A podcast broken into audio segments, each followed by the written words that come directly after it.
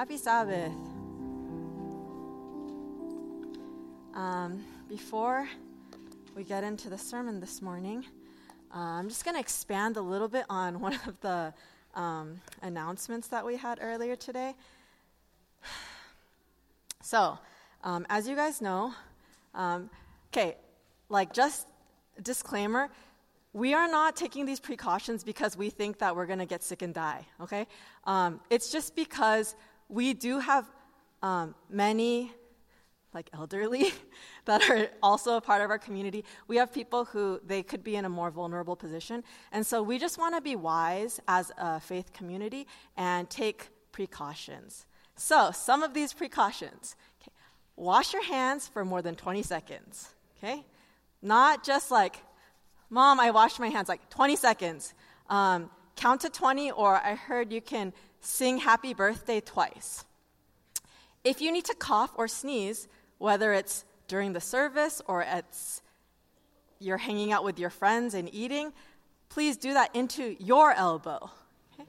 Um, if you feel or start to show any symptoms of sickness, okay, that's very aggressive. Please do not. Okay, um, we're not saying please don't come to church. Well, we are, but what we're asking, we're saying instead of coming to this physical church, please join us on our live stream on our YouTube channel.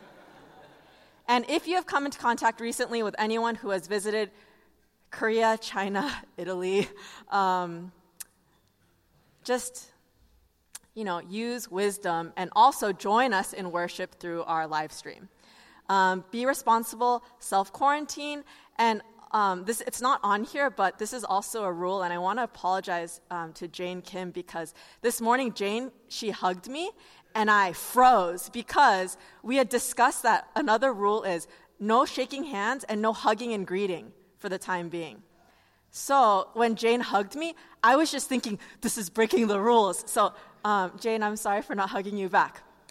But um, if you need to like greet someone, um, if you ask Michael Min, he'll show you like a cool like foot thing that you can do. Okay, we just love you guys. We want everyone to be healthy and well, and so we ask for your cooperation with these things. All right, now let's get into the word. Um, there's a story about a pastor in a rural farming community.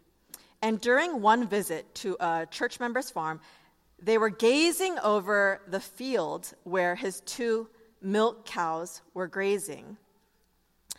And the pastor asked his farmer, one of his dear friends, an elder, faithful elder at his church, he said, Abe, if you had 100 horses, would you give me 50? And Abe's like, Pastor, of course, of course I would. And the pastor's like, huh. Abe, if you had 100 chickens, would you give me 50? And Abe is like, yes, I would give you 50 chickens. Pastor's like, okay, wow. If you had two cows, would you give me one? And Abe says, now cut that out, Pastor. You know I only have two cows. Generosity as an idea sounds great. We love the idea of being generous, but in practice, it does not seem to come as naturally. Let's pray. Holy Spirit, this is your time now to do whatever you want to do. Um, will you help us to open our hearts and our minds and our ears to you? Will you, um, any distractions that we have, any misconceptions or misunderstandings we have about who our Father is. Um, please help us to clear those things so that we may receive in an open um, posture. Um, Father, hide me in the shadow of the cross and do whatever you want to do right now. We ask these things in Jesus' name. Amen. All right, we are on week eight of our Rooted series, and our topic this morning is How does God view money? So, if you are here at our church for the first time today, Congratulations. Um, make sure you come back next week. Uh, pastors don't like talking about money. And I know you guys know this because every single time a pastor preaches about money, they tell you how much they don't want to be preaching about money. Is it my favorite topic? Not really. But I actually do like preaching about it because at the end of the day, I want to be like Jesus and I want our faith community to be like Jesus too. And if Jesus thought it was important, then I think we should think it's important too. And the reality is, Jesus talked about money a lot like a lot, a lot. Um, uh, it actually, scripture, well, actually, I'll tell you that later. Um, and the reason he talked about money a lot is because what we do with our money reveals what is important to us. Um, the thing is, nowhere in the Bible does it expressly say that money is an idol. Jesus actually says something way more profound. In Matthew chapter 6, verse 21, Jesus says, Where your treasure is, there your heart will be also. So he may not be saying that money is an idol, but what he's saying is money reveals your idols. What you spend your money on actually reveals like what things are most important to you, right? In both big and small ways. So let me ask you something. If you opened up your bank app on your phone right now, if you took a look at your this past month's credit card statement or your budget from this past month, what would your spending habits reveal about what's most important in your life? Where does the majority of your money go on a weekly, monthly basis? Okay. Eating out? That's me. Um, who does all the money that you spend, who does that money serve? Here's another thing Jesus says about money it is more blessed to give than to receive. You've heard this before. And the Greek word for blessed can also be translated into happy. So Jesus is saying there is more happiness in giving than in receiving, which seems like, oh, okay, Jesus, like you want us to be into giving. But Jesus, as you know, was wildly ahead of his times, and studies now show that he was completely right. Um, sociologists Christian Smith and Hilary Davidson wrote a book called The Paradox of Generosity. And based on their studies and research on this topic, they summarized the data and concluded that generous people are happier, healthier, they live longer, they have lower levels of depression and anxiety, they're more interested in personal growth, and they have better relationships. Okay? Okay, sounds good. Here's another direct quote from that book It says people rightly say that money cannot buy happiness, but money and happiness are still related in a curious way. Happiness can be the result not of spending money on one's not spending more on oneself, but rather of giving money away to others. The data examined here shows this is not this to be not simply a nice idea, but a social scientific fact. Okay, so money and happiness, there is a correlation, but not because the more money you have, the more happier you are, but the more you generosity that you practice, that really does result in happiness in your life. So if you're feeling sad today, you know what you got to do. Um, in case you needed a, remi- a reminder or no one's ever told you this directly before, Jesus wants you to be happy. Okay? Jesus wants you to be happy. Jesus is invested in your happiness. Yes, because he loves you, but also because how happy we are, how happy we become, is also very deeply tied to how loving we become. And that's really where Jesus wants to lead us in this spiritual journey. He wants us to love like he does. And maybe that's why he has so much to say about money. Scholars estimate that 25% of Jesus' teachings are about money on some level. 25%. Can you imagine if every fourth sermon at Loma Linda Korean was about money? Okay? Our church would be way smaller or way bigger. Um, so I find it particularly interesting how much time Jesus spent preaching about money, talking about money. He wasn't a rabbi of a specific synagogue. He didn't need to raise a specific amount of money for the yearly synagogue budget so that he could pay for the synagogue's campus ministry rabbi. Right? He's not raising money to expand the temple because there aren't enough classrooms and because the temple is super full every Sabbath. He's not even collecting funds for the poor the way that Paul was doing throughout the New Testament. He's just interested in the human heart. He is interested in your heart and he's interested in freedom and love and life with God. And it seems like through the lens of Christ that money is about so much more than just money. Let's take a look at one of his many teachings on money. Um, turn with me now, if you have your Bible apps, if you have your Bibles, turn with me to Luke chapter 11, starting from verse 33.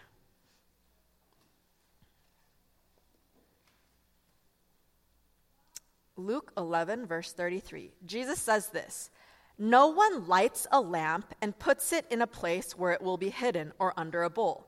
Okay, remember, Jesus is sharing this illustration way before electricity was a thing. So, a lamp back in the day was made by adding oil to a ceramic pot, and that was a very expensive thing to light. Meaning, nobody would ever do this. Instead, they put it on its stand so that those who come in may see the light. Now, this is a metaphor, and this is a metaphor that Jesus likes. You might recognize it from the beginning of the Sermon on the Mount as well. Um, he continues and he breaks the metaphor down. Verse 34 Your eye is the lamp of your body.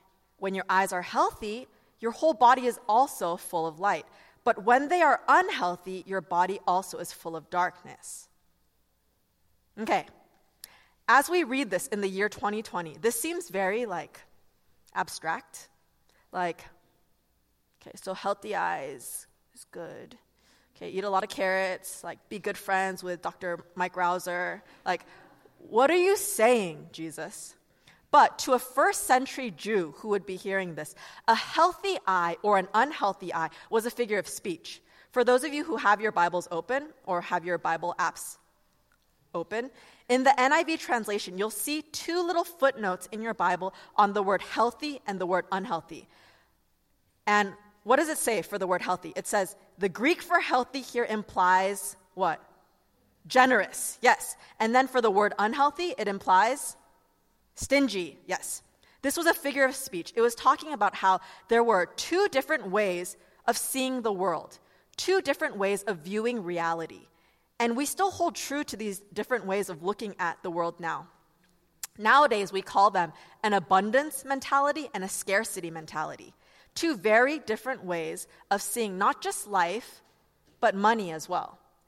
If you have an abundance mentality, you look out at the world and you see a world that's like full, like milk and honey. God is generous, there's plenty to go around for everyone we see God as a generous host, and everything is a gift from Him. As a result, you live with gratitude towards God and generosity towards others, specifically for those in need.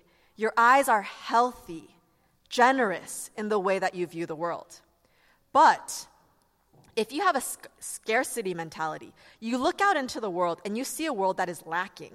There's overpopulation, the future is bleak, there's not enough to go around. Civilization is in a fierce battle over scarce resources. The world is a giant game of settlers of Catan, and you are losing.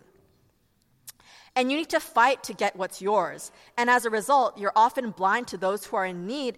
And oftentimes, instead of seeing the things you have as a gift, you see what you don't have, but what you still want. No, no, no, but I, I need that. And I want that. And I really need that and, and also that. And you are consumed in the end by greed. If this is the kind of heart that you or I have, a first century Jewish person might say, You have an unhealthy eye. You have an unhealthy, stingy way of viewing the world. Which is why Jesus goes on to say in verse 35 See to it then that the light within you is not darkness. This is really important. The way that you see the world, the way that you see money, this impacts who you become. This impacts how you become. Verse 36 Therefore, if your whole body is full of light and no part of it is dark, it will be just as full of light as when a lamp shines its light on you. What Jesus is saying is if you get your relationship to money right, if you understand generosity the way I understand generosity, and you see the world the way I see the world, and you understand God the way I understand God, the other things, they will fall into place. Maybe this still feels a little bit abstract, which is why Luke continues on to illustrate this teaching into practical action. Verse 37 When Jesus had finished speaking, a Pharisee invited him to eat with him. So he went in and he reclined at the table. Okay, I don't know if you guys have noticed this, but in the New Testament, um, Jesus never refuses a free meal from a rich person. Okay? Um, I also practice this. Uh, but, but the Pharisee, it says, the Pharisee who invites him, was surprised when he noticed that Jesus did not first wash before the meal. Okay, with the announcement that I started off with, um, I just need to take a moment, pause, and emphasize this is not about hygiene. Okay, verse 38. When the Pharisee was surprised that Jesus did not wash before the meal, this is not about hygiene. Um, with all the precautions we're taking with coronavirus, like, listen, guys, and I'm not just picking on this side of the room, okay? I mean everyone. But, but, um, this is not a time to be like, Mom, Jesus didn't wash his hands before he ate, so I don't need to either. Okay? Jesus didn't need to worry about corona, coronavirus and the vulnerable people in the community because he would just heal them all. And you can't do that, so just wash your hands, okay, for 20 seconds. This story is not about hygiene. Um, in the first century, an elaborate ceremony had developed in the Pharisaical culture that dictated the exact ways that you needed to wash your hands before a meal. It dictated from which pitcher you would wash with, what kind of water, the angle, which direction you would allow the water to flow off your hands. Seriously. And I know this sounds really over the top, but Pharisaical culture and this hand washing tradition in particular, it was an attempt to apply the Levitical code, which was for the priests, to just everyone in Israel. But we see in story after story that for Jesus, he paid very little attention to the religious traditions of his day. A lot of these traditions he would actually refer to as a heavy burden. Jesus' priority wasn't which direction the water streams off his hand when he washes his hands before the meal. Verse 39 says, Then the Lord said to him, the host, right, the guy that invited him for dinner, Now then, you Pharisees, oh, he says, Now then, you Pharisees clean the outside of the cup and dish, but inside you are full of greed and wickedness. Okay, so the Pharisees were pretty well known for their greediness. Um, Luke writes a few chapters later that the Pharisees, quote, loved money. He says, You foolish people. He's not just saying, like, you dum dums, like, you're not, you're, like, you know, like, it's not like a term of, like, kind of endearment. What he's saying is, You're foolish. You are not thinking. You don't get it. Did not the one who make who made the outside make the inside also? But now, as for what is inside you, be generous to the poor, and everything will be clean for you. We see another metaphor from which Jesus um, illustrates this point for us. As many of you know, I try to be mindful of the trash that I produce and create. So I like do small things like I create my own set of uh, I don't create, I carry my own set of utensils around. I try not to use single use plastics. I do my best to not consume water in plastic bottles. I carry my glass cup around or my self cleaning water bottle. But now I'm going to share something very personal and embarrassing. Um, but you guys, honestly, you guys seem pretty into that, so. Mm. Um, okay. And honestly, this is actually a public service announcement, so you're welcome. How many of you guys carry around your own water bottle? Okay, good job, guys. Okay, very proud of you. Okay, now, for those of you who carry around your own water bottle, you don't need to say this out loud, but answer in your head how often, how regularly do you wash your water bottle? Honestly? You don't need to say it out loud, but I'm sure the true answer came to your mind right now. Do you know how often you're supposed to wash your water bottle? You're supposed to wash it at least once every day. And you know what you're really not supposed to do? You're not supposed to top it off. What I mean is, like, let's say you have like this much water left, and you're like, the day's over. You're about to go to sleep. You're like kind of getting stuff ready to leave early the next morning. And then you're like, oh, well, I'm not going to drink this water now. So you open the lid of your water bottle and then you fill it back up again. And then you close it and then you're like, all right, I'm set for tomorrow. That's called topping it off. Don't do that, okay? When you wash your water bottle, make sure you let it dry completely before you refill it, okay? And wash it more than just like, oh, when it starts to smell, okay? Do you want to know why I know so much about washing water bottles? Because about 10 months ago, I was much more relaxed about water bottle hygiene. And I would very often top off my glass jar. And then one day, I was in staff meeting and I was listening to Pastor Richard talk, and I was drinking my water and I thought, oh, what's that pretty pink color inside my jar? Specifically on my straw. Do you know what it was? It was mold. It was pink mold, but it was still mold, and it was inside my straw. I know. And that's when a friend gifted me a self cleaning water bottle, and that's when I started washing my jar every day. Now imagine, I extend to you some water in my glass jar after the sermon, and you too notice a lovely pink color through the glass. And I'm like, have some water, you look thirsty you would not be into that, okay? You'd be like, no, no, Pastor, I. Uh, uh. And that's like, that's not even like ugly, like gross green mold. It's like pretty pink mold, but you still would not be down for that. And this is Jesus' illustration for people who are religious and have the focus on the external.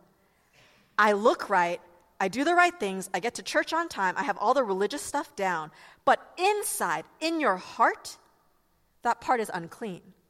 There's greed in there, and as a result, there's mold growing, and it's gross. And Jesus' solution to that, because Jesus always has, you know, like Jesus is so awesome because there's a lot of people who complain, but then they have no solution. Jesus always has a solution. And his solution for us here is an invitation, which I love because Jesus is all about invitations.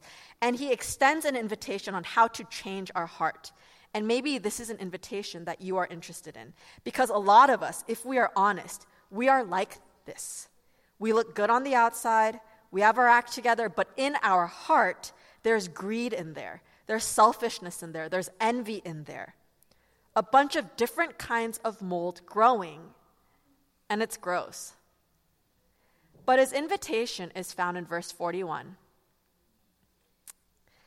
It says, but now, as for what is inside you, be generous to the poor, and everything will be clean for you. If you move towards generosity in both your heart and in the practice in your life, just that alone will do wonders to clean out the interior of your soul. This is awesome. This is a solution. Verse 42, continuing on. Woe to you, Pharisees. And woe here, like, woe is not actually like a, a, word, a word. Like, woe is like a, an expression, an exclamation. It's like kind of like the opposite of wow. Like, we're like, when we're in awe of something, we're like, wow. But woe is the, the, uh, it's the opposite. It's like a sigh of like, oh, like, you guys, you're missing it.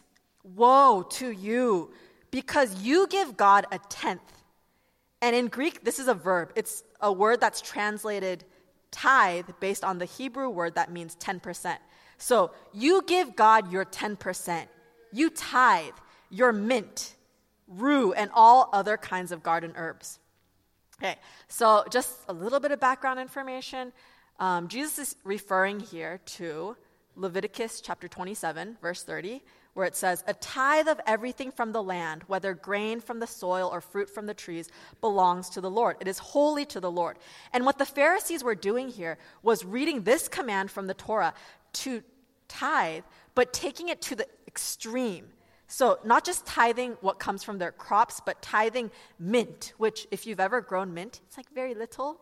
And if, like, it's like a teeny tiny herb, and rue, which is like it's basically like a, a weed that it is edible, but they weren't like eating it that much. So they were tithing down to the very last sprout. Very, very thorough. But Jesus is saying, yeah, you okay, good, you gave me that last mint leaf, but you neglect justice and the love of God. You're missing the bigger picture of God's heart and his generosity and the poor and the way you view the world and the way you trust God. And what Jesus is referring back to here is what the prophet Micah says. He says in Micah chapter 6, verse 6, he says, With what shall I come before the Lord and bow down before the exalted God? Shall I come before him with burnt offerings, with calves a year old? Remember, in this culture, their livestock was like currency. So it's like, should I come before God with, with my money? Will the Lord be pleased with a thousand rams, with 10,000 rivers of olive, olive oil? Should I bring all my extravagances before God? Is that what God will like? And the response is, no, not really. What does the Lord require of you? What does the Lord require of you? He has shown you, O mortal, what is good. What does the Lord require of you? To act justly and to love mercy and to walk humbly with your God. Meaning, though the Pharisees were practicing the most intense of tithing, they were missing the point. They were missing God's heart for the poor. They were missing the justice, the compassion, the love. And Jesus says this. Oh, is that? Sorry, can we go back to verse 42? Thank you. Jesus says this You should have practiced the latter without leaving the former undone. Jesus saying, You tithe? That's good. Well done. I'm glad you're practicing that, but you're missing out on something. You're missing out on sharing my heart for the poor. You're missing out on sharing my compassion for those who are in poverty. Now, what does all this talk about tithing have to do with you and me? Why did Bruno make that lovely, awesome PowerPoint presentation for us today? According to research of all the people who attend church in America, okay, I'm not just talking about like our church, but just Christians in America, only around 5% of churchgoers tithe. Okay? 80% of those who are giving back to the church, they give back 2.5% of their income. During the Great Depression, the average was 3.3%. Okay? Hmm. Dallas Willard talks about the process in which we change to become more like Jesus, how we engage in discipleship through something he calls VIM, V I M. It's an acronym for vision, intention, and means.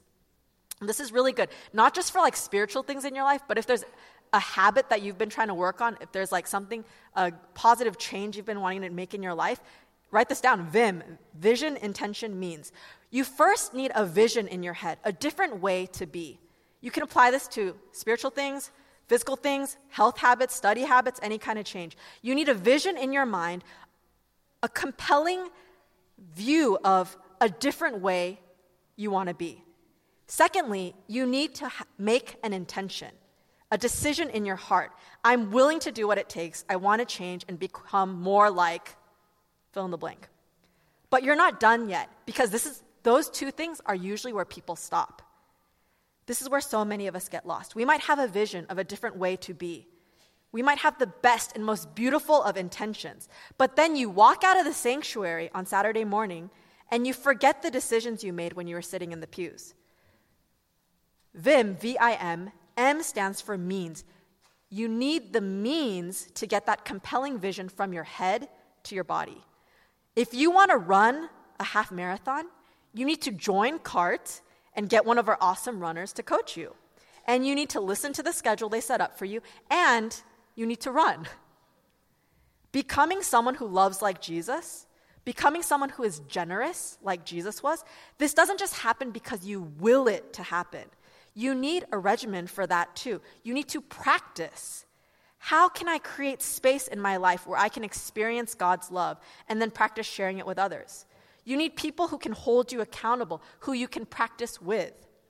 When you look at how it all began, Genesis chapters 1 and 2, we see that the world is created by God in an act of generous and creative and beautiful love. The word uh, the verb gave is repeatedly used. God gave, God gave, God gave. God gave plants, God gave water, God gave animals, God gave Eve. And the image of God in Genesis is of a generous, generous host, and humanity is here as his honored guests. Even Jesus coming down to earth, for God so loved the world that he what? Gave his only son. We love because he first loved us. Our Heavenly Father first gave us love. And actually knowing this and actually allowing the experience of that into your day to day life, that's what's going to change things for you so that you think about money the way God thinks about money. There is a beautiful, beautiful film about a father who experiences trauma early in his life, but overcomes his fears and anxieties to do anything and everything to be reunited with his son. This film is called Finding Nemo. And as you guys likely know, has anyone not watched Finding Nemo? Okay. Um, all right. Uh, so, Nemo, the son, just a little bit of a reminder, refresher Nemo is fish napped. And he is taken to a dentist's office in Sydney, Australia. And his dad, Marlin, is doing his best to look for him. But Nemo is not just like swimming around in the ocean somewhere, he is stuck in a fish tank. And so Nemo's new tank friends devise a plan for them to all break free and get out into the ocean. But this plan is tricky. It's dangerous. It requires a lot from Nemo, who struggles already from having a weak fin. But they execute the plan and Nemo swims to the bottom of the tank. He grabs a pebble, he swims up into the filter, and he attempts to put the pebble into the fan so that the filter will malfunction and the dentist will have to remove them all to clean the tank. Okay? You guys know this. And Nemo's like, he's nervous, right? He's like a little baby and he's been very sheltered his whole life. And he's like, oh, like, uh, I don't know if I can do this. And he gets closer to the fan to like put the pebble in, and you see the terror in his big fish eyes. And he like tries, and then the filter like it, like spits it back back out at him. And then he's like, oh, and he's like whimpering, and he's like, I don't think I can do it. And then the other fish outside, especially Gill, he's like, no, you can do it. Like, do it again, right? And then Nemo's like, uh, and he's like, uh, and then it's like, like it didn't work. okay, Nemo, try again. So he like, uh, uh, and then it works. Okay, the fan has stopped. He's like, okay. All right, I, I think I did it. So he swims past the fan. He like goes up into that tube thing, and then he's like, "I did it! I did it!" And they're like, "Yay!" And then as he's like about to come down, what happens? The pebble like pff, and then the fan starts going again. And then he's like, ah, help, Gill. And then he's like, ah, he's like sliding back. And then all the fish in the tank are freaking out. So they grab like sea plant and then they shove it up the tube and they're like, grab on. And he's like, okay. And so he tries to grab on. He's like, ah. and then they're like, pull. And then he like loses it. And you're like, what? Is this how tuna is made? Like, ah. And then and then they try again, and then he grabs onto it, and then they pull him out, and then he's pulled out, and then they all embrace him, and he's like, and the starfish is like, this is it. He's never gonna do this again. And, and Gill's like, oh, it's over. And he like goes into that skull to sulk. Okay? Wow. Okay. A few scenes later, Nigel, the pelican, drops by the dentist's office. And like Nigel apparently is like very into dentistry because um, they're like, oh, Nigel, you just missed an extraction. And then Nigel's like, ooh, has he loosened the periodontal ligament yet? Like, and then he's like, oh, what am I talking about? Nemo, where's Nemo? Like, I have to talk to him. And Nemo's like, what? What is it? And then Nigel's like, your dad's been fighting the entire ocean looking for you. And Nemo's like, my father? Really? And Nigel's like, oh, yeah. He's traveled hundreds of miles. He's been battling sharks and jellyfish and all sorts of. And then Nemo's like, Sharks? That can't be him. Nigel's like, oh, this is perfect timing. Sharks? that can't be my dad. Nigel's like, Are you sure? What was his name? Some sort of sport fish or something. Tuna, trout. Marlin? Yeah, that's it, Marlin, the little clownfish from the reef. And Nemo's like, That's my dad. He took on a shark. Nigel's like, I heard he took on three. And then all the fish in the tank are like, Three sharks? And then the puffer fish is like, That's got to be 4,800 teeth. Okay, okay, okay, puffer fish. And then Nigel's like, You see, kid, after you were taken by diver Dan over there, your dad followed the boat you were on like a maniac. Nemo was like, Really? He's swimming and he's swimming and he's giving it all he's got. And then these three gigantic sharks capture him and he blows them up. And then he dives thousands of feet and he gets chased by a monster with huge teeth. And he ties this demon to a rock. And what does he get in return? He gets to battle entire jellyfish forest. And as Nigel is telling him all the various things that Marlin went through, like you see in Nemo's eyes, he's just like, my dad did. My dad's scared of leaving home. My dad did all of this for me. And Nigel continues, he's riding with a bunch of sea turtles on the East Australian current, and the word is he's headed this way right now to Sydney. And as Nigel just, Nemo is just like in a trance almost. And then Gill's like, he was looking for you after all, shark bait. But then everyone's like, wait, where's Nemo? Because he's gone. Because something has shifted. And he's not going to be captive to his old thoughts anymore. He's not going to be captive to his fears because of who his dad is, because of what his dad has first done. And then he responds and he lives differently, more courageously. And he swims into the filter with this pebble in his fin and he jams it with this look of fierce determination. Like, I tried to get screenshots for you guys today, but Disney Plus would not allow it. Like, his face is completely different. He jams the filter, he swims out, and everyone celebrates.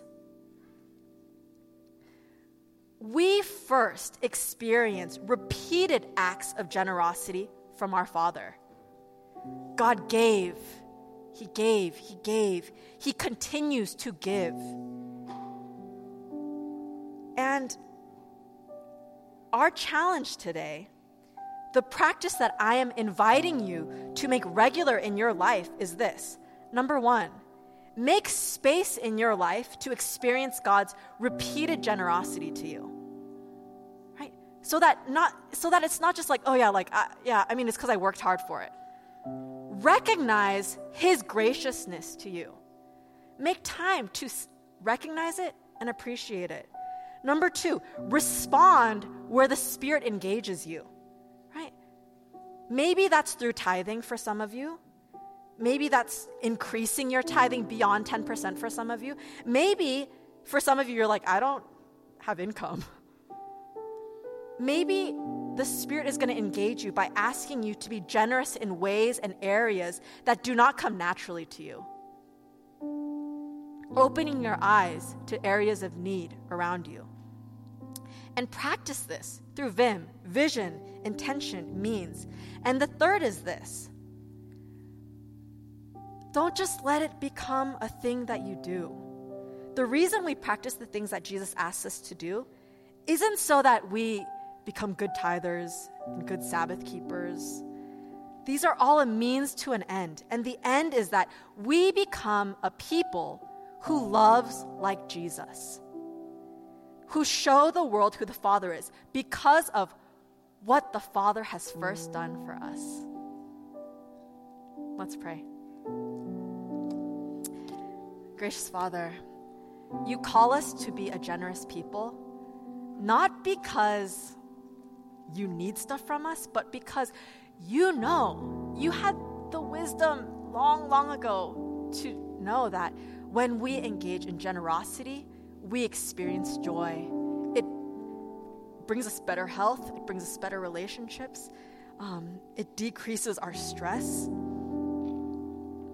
Father, may we look to you, experience and acknowledge your generosity so that we may share that with others. May we see your blessings to us as ways to bless our communities. This is our prayer in Jesus' name. Amen.